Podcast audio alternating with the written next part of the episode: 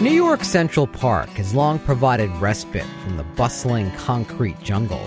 The park was designed by landscape architect and writer Frederick Law Olmsted and the English architect Calvert Vaux in 1858 after winning a design competition. Central Park has a wide array of amenities, from running and bike paths to a swimming pool to ice skating rinks. But it's the park's trees and landscapes that are the subject of a new book. It's called Central Park Trees and Landscapes, a guide to New York City's masterpiece. The authors are longtime park enthusiast Edward Sibley Barnard and Neil Calvanese, the Central Park Conservancy's former vice president for operations and chief arborist. I'm George Bodarky, and this is Cityscape. Edward Sibley Barnard is also the author of another book called New York City Trees, a field guide for the metropolitan area.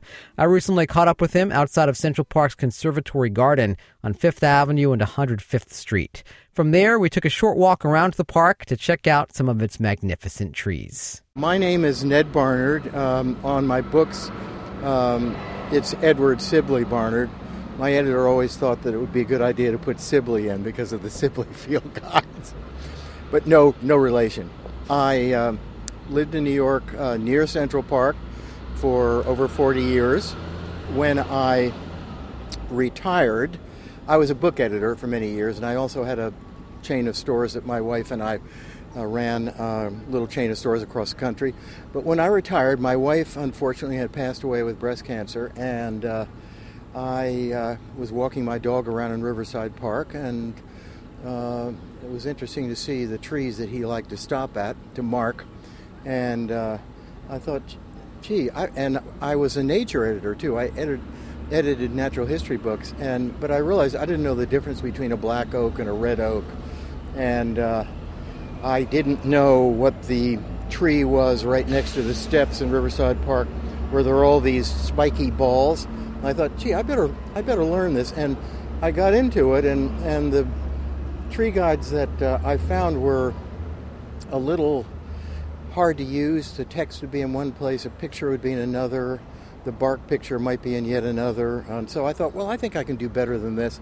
And so I created that little um, book called New York City Trees, which is, I think it's up to its eighth or ninth printing now. It's done, you know, you, you never get rich on, on books, George. I hate to tell you, unless you're a best-selling uh, uh, mystery novelist or something. But it, has been a successful little book for Columbia University Press.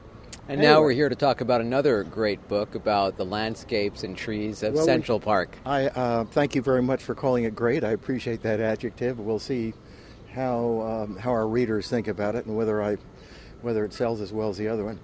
Um, but we're standing right here at the gates of the Conservatory Garden, and uh, this is something that uh, Olmsted and Vaux never would have dreamed of.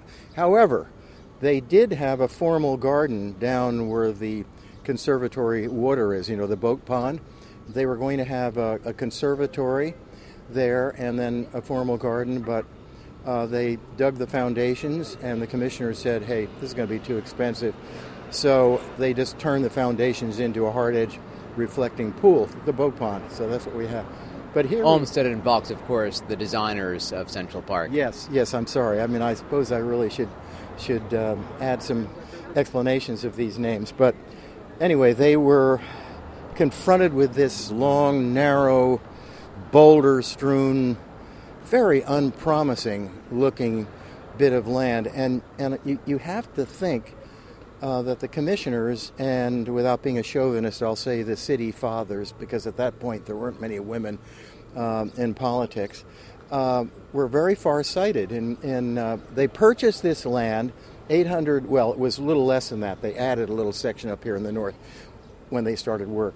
But uh, they, they bought it for $7 million, and then they put another 7 million into improving it. And in uh, our dollars, in, in uh, 2016 dollars, is $200 million, which was a hell of a lot of money for an unpromising, way north of where most people lived, bunch of boulders, really smelly depressions, swampy, very unattractive uh, areas, lots of squatters' shacks, uh, tanneries. I mean, it was not it was not a nice place.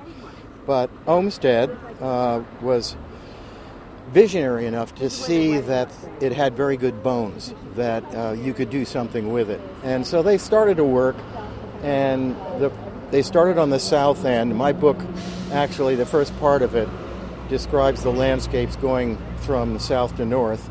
And um, they started work down there, and uh, Olmsted had this idea for one really formal spot, which was going to be the mall with its lines of elms, and also they they had specified the commissioners that there had to be a parade ground, and that became Sheep Meadow.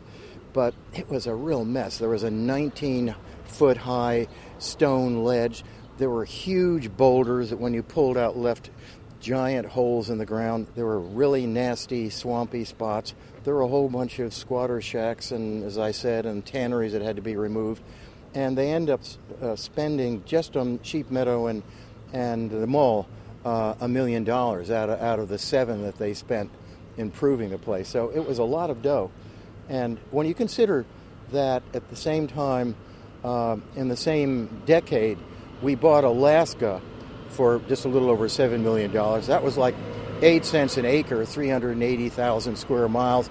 Uh, uh, Central Park, um, you know, 843. It was there was almost nine thousand dollars in their dollars uh, an acre. So uh, it is really kind of amazing that they had the vision to do this for us because it could never get done now, you know. And for me, Central Park is an opportunity for us to see deep time. Um, you can come into Central Park and you can look at the wonderfully grooved rocks, and you're taken back to the Pleistocene. And then when you consider that these rocks were uh, created over a period of about 500 million years, um, uh, you're, you're, you're looking at something so old, so incredibly old, that it's just an enormous contrast with our streets and our buildings that we're pulling down almost every day to put something else up. Thank heavens they left this spot for us to get in to nature again and try to bring ourselves into the present and yet at the same time see how insignificant we are, how long this gigantic. I mean, we started out um, below the equator, this this whole continent, and moved north at the speed of a fingernail. And it took that long to get up here, uh, 450 million years or so. But anyway, here we are at the gate of uh, the conservatory garden, and we're looking at something that Olmsted and Vaux would not, uh, certainly did not visualize here. They were going to have a formal garden, but it was way south. What was going on here was they had a nursery and then they just dumped um, lots of wood and debris and leaves and everything, which they're still doing up above there. And it was only um, it was only in 1899 that they actually built three conservatories. One was quite tall in the middle; you could put palm trees in it. And then there were passageways, glass passageways on either side, and there were there were twin conservatories on either side. And you can see my picture in the in the uh, spread on the conservatory garden of that of that conservatory, and it was very popular. People um, uh, were quite excited about it. In the first year, there were almost a million and a half visitors. And, wow! Uh, but then, over a period of time, like um, everything else in Central Park, it fell into disrepair, and um, finally, it was just a hulk. It was abandoned. All the glass is broken. The kids are having a great time breaking panes, and uh, so Commissioner Moses came along with his desire to tidy everything up, and uh, he pulled it down and he assigned his chief landscape designer and his wife, M. Betty Sprout, to uh, create and design the conservatory garden. And I love it, but it's not Olmstedian. I mean, we have up there a, um, a formal um, French sort of arrangement, you know, where the tulips and everything go in this ring. We have this Italianate center with the uh, wisteria pergola up at the end, um, surrounded by cropped yews. And then to the south, we have the English garden.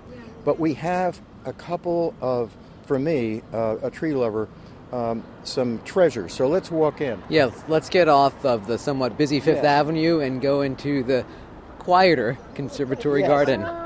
Getting into the park here, and it does get quieter immediately. It's one of the wonderful things about getting into this place, it, you start to clear your head and maybe think a little bit. And, and if you quit looking at your iPhone and just sort of look at the present. I mean, it, can be a, a wonderful experience. And so here we are, and these, I feel, these alleys of crab apples that are past their blooming point are treasures of Central Park. And this is one of the things that we have to thank Commissioner Moses for. There are a lot of people that knock him, but um, he did have this garden design, and uh, his uh, landscape designers uh, imported these trees from upstate, up the Hudson, and uh, brought them down on barges. And there's this story, I don't know if it's apocryphal enough, that there was a, a robin uh, nesting in one of the trees, and if they managed to get the robin with her young, maybe both of them down here and ensconced in, in the uh, conservatory garden. But anyway, you have these marvelous trees. Uh, they're uh, all clonal. Apples are clonal. If you take any apple off of any tree, you're not going to get the same tree that you had. So if you want to retain if you want to retain the same flowers and habit, you've got to raise your um, your trees clonally by sprouts, you know, and, and because that's the only way you can do it. So these are all all have the same DNA on one side. There's one group over here uh, that they know is um, Malus floribunda, a, a Japanese uh, variety of crabapple. The others they don't really know exactly what they are but they're beautiful trees. Now I'll show you the single most beautiful uh, crabapple for me uh, in in the uh, in the, the, conservatory garden. It's in this southern end, which is the sort of English landscape, more or less, and um, we're going by some very nice lilacs. They have a very nice collection, but they're not blooming at this point. And there are some wonderful um, magnolias like that one there uh, but one of the things that I love is this spectacular. This this tree here, to me, is one of the most spectacular crab apples I've ever seen. Now, we're not looking at it in uh, the most favorable light, but in uh, you'll see a picture in in the book uh, opening the section on uh, the genus uh, Malus for, for, for, apples, and um, this tree is backlighted um, and it's, it's, this is a, just a marvelous example uh, of a crab apple, the way you want to get it. You don't want to have just a lollipop in one little trunk. You, you want to have a group of trunks uh, that are wonderfully twisting, moving out the way this tree does. So, how old and, would this tree be about? Well, you know, figuring that the whole thing was only built in 1934, I have a feeling probably it probably was planted right about that time, the same time that the uh, trees in the alleys were um, were planted. Are there any trees in Central Park that bear fruit that you could actually eat? Oh yes, oh yeah, there are many of them. I mean, there are mulberries. Uh, when white mulberries are blooming, you see you see crowds of uh, pigeons underneath and other birds eating it, and you ought to try it. I mean, they're really great. The birds know where to go. And then there are also cornelian cherries. Uh, cornelian cherry is a, uh, a tree. It's Cornus mas. It's related to our flowering dogwood. Has uh, little red berries. In Europe, um, Europeans, particularly in, in, Eastern Europe, have um, cultivated those trees to get larger fruits, and they get pretty big, almost as big as uh, cherry tomatoes, and they're really good. You can make a great jam out of them. And um, let's see, there there are there are a bunch of others here that uh, I should be able to uh, tell you about. Of course, I mean obviously uh, the apples, and we have real apple trees uh, behind uh, the Metropolitan Museum. There's a wonderful apple tree. I think there were two. I believe there's one now, and it produces very nice apples that have a, a kind of a pink uh, stain to their flesh. And I would often come up, pick one off the ground, shine it on my pants, and eat it. And the other people sunbathing there would look at me, and then they would all start eating the apples. Nobody ate them at first, but as soon as they saw somebody else, they thought, well, we'll try it. And they were very good, actually. So uh, I was thinking that we could. I'm not going to talk much about the uh, flowers here because, first of all, George, sadly, I don't know that much about them. You're know, a tree I, guy. Yes, I'm a tree guy. I, I, you know, I start with something 10 feet high with a, with a woody trunk. And when you get down, I, I do cover s- some of the um, important shrubs uh, in the park. Like, for example, that one over there is an oak leaf hydrangea. And I tell the story of how it was discovered by John Bartram, one of our earliest uh, botanists, uh, who created a wonderful um, arboretum in Pens- uh, Philadelphia. Uh, and he discovered it near Macon, Georgia. He discovered some other things on his trips.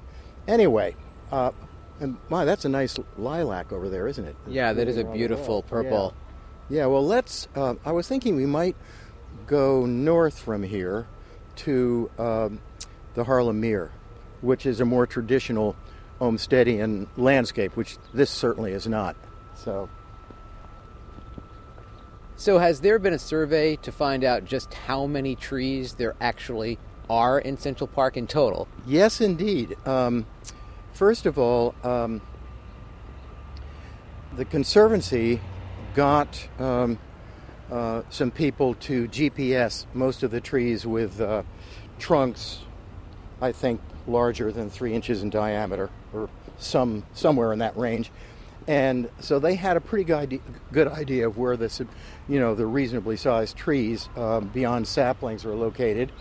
Then um, my my partner, because uh, uh, my partner is a, a designer, his name is Ken Chea, and he created this wonderful map of Central Park with almost 20,000 trees in position, all the all the substantial trees in Central Park, and uh, this map is incorporated in my book, and there are flaps that flip out.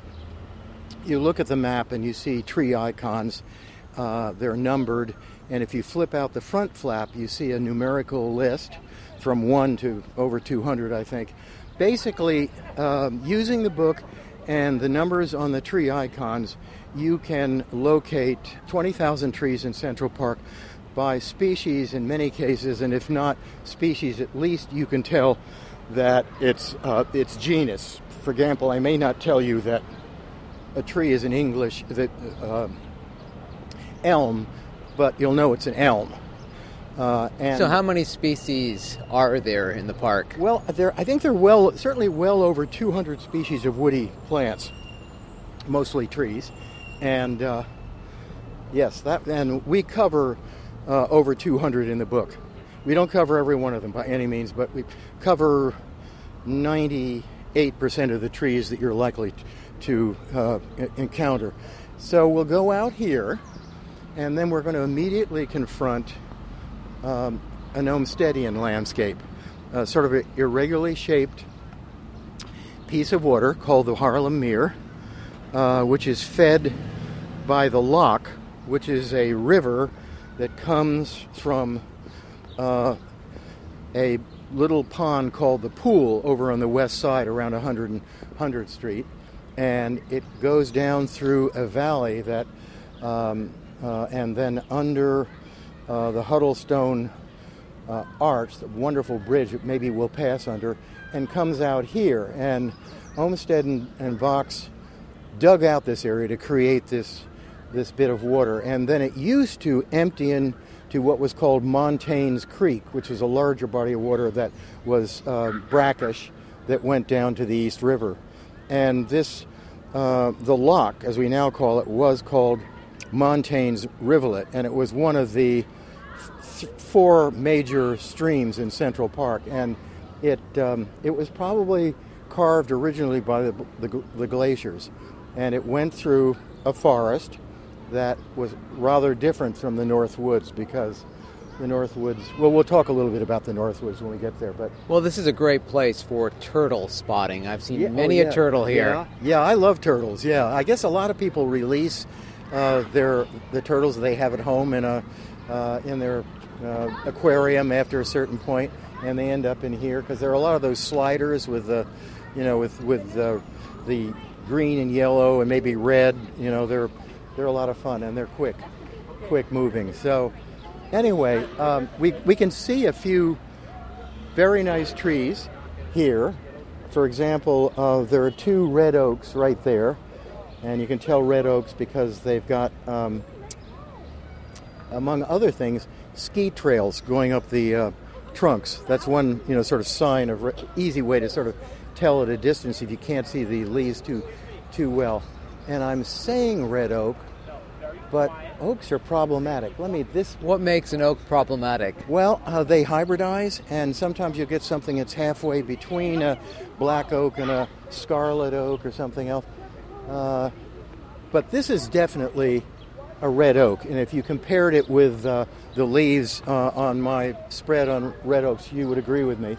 And uh, it looks as though looks as though this other one this other one is a red oak. So we've got two red oaks. I, I was right about that. So is it typically the bark that you're looking at, or is it the leaf that you're looking at? Uh, well, the the most important thing with oaks, I mean, to start, you ought to look at the leaf, and then the second uh, the second thing that is really diagnostic is the uh, acorn.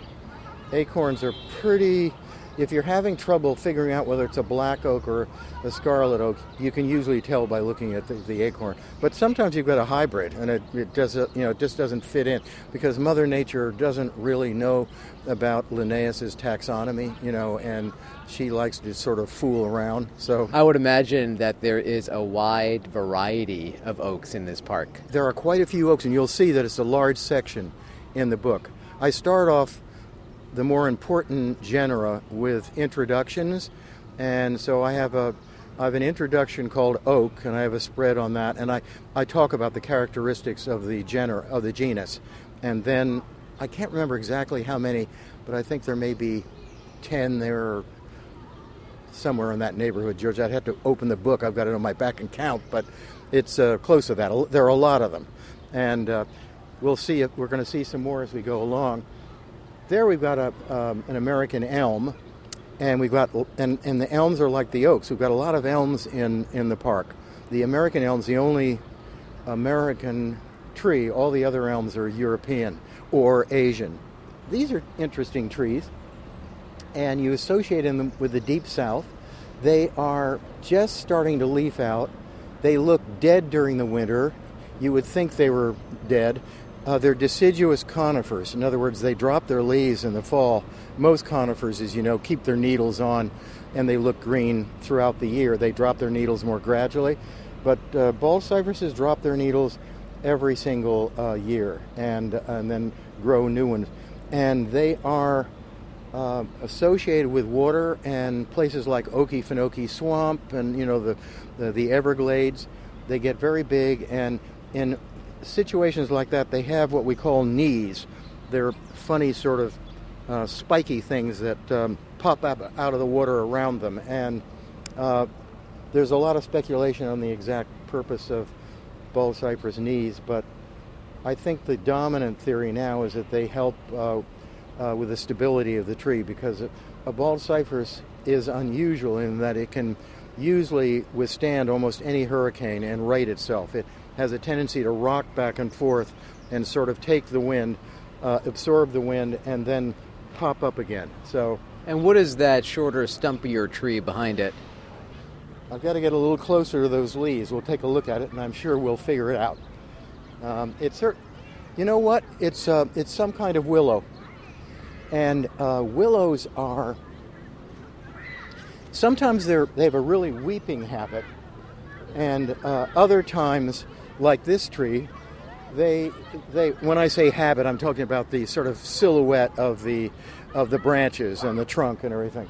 And this, you can tell, these are very willowy leaves. They're long, sort of lanceolate, as they as the botanists say, and uh, it's it's probably uh, a black willow or a hybrid. They're very tricky. It's, it's genus Salix is uh, confusing, and there's an awful lot of hybridizing that goes on, and it's hard to pin down. I sort of explain this. They have uh, sort of profligate ways. They're you know they they they like to sort of intermix with each other in in ways that um, are confusing for taxonomists, the people who try to put everything into its nice little box in botany. Now that's a very large tree that we haven't encountered called it's a linden, and um, the way you tell lindens is that they have um, they have this little strap-like thing that sticks down, and off those little straps, you get a, a little stem with uh, with their fruits. I don't see them up here though. Some of these straps don't seem to have the uh, stems. I wish we were a little closer, but this tree has been trimmed up so tall that we can't really look at the branches. But here we are, and this is probably a tree you know, George. Does that do you recognize that tree by its sort of fan-shaped leaves? It's really unusual. The leaves. It's a ginkgo. It's a ginkgo. Yeah, yeah, and and and as and as you know, I mean, everybody's aware that ginkgos uh, have a very old lineage, and that they have found fossils with ginkgo leaves that look very much like today's ginkgo leaves. There are more species. There's only one now, um, as as old as maybe almost uh, 300 million years. So it's been around for a long time, and it its habit is a little bit. Um, uh, it's a bit, a little bit awkward, but the leaves turn to beautiful golds in the fall, and they almost all drop at once. So you have the this wonderful circle of gold around the foot uh, of a ginkgo. Now, the female ginkgos, as a lot of people are aware and don't like, have a very smelly, uh, uh, sort of fruit-covered um, seed, and uh, you will see Asian ladies in in the fall collecting these from the bottom of female trees. They're male and female trees. They're not on. They're, the flowers are different. Some trees are like that. You know, they they're male or female, or other trees have a complete flower and they have both the male and female flowers on the same tree. What's the most exotic tree in the park?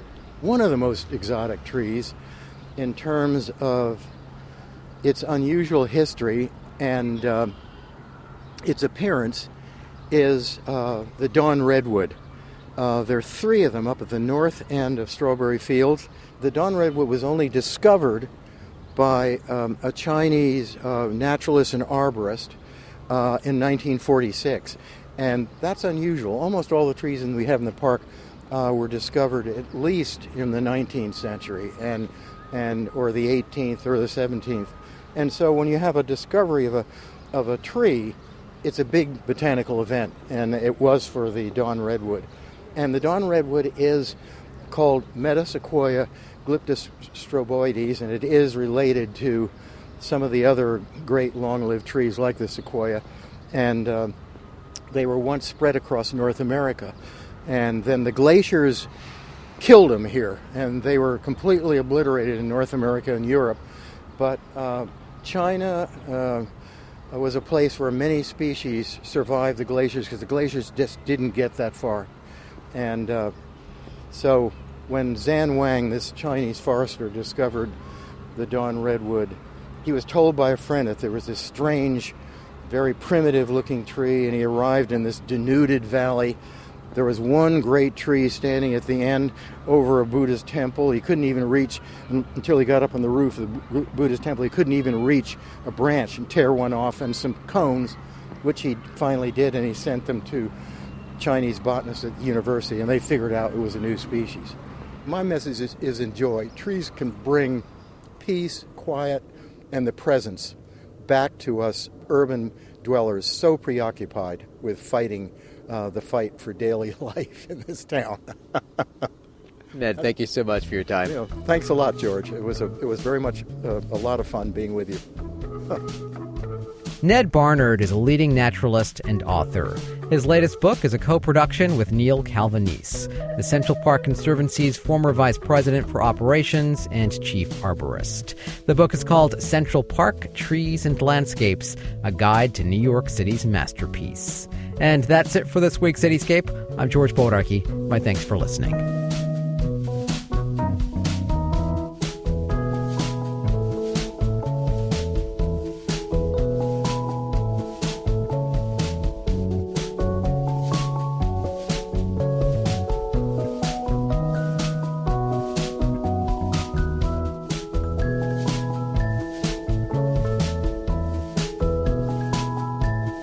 WFUV and WFUV HD, New York.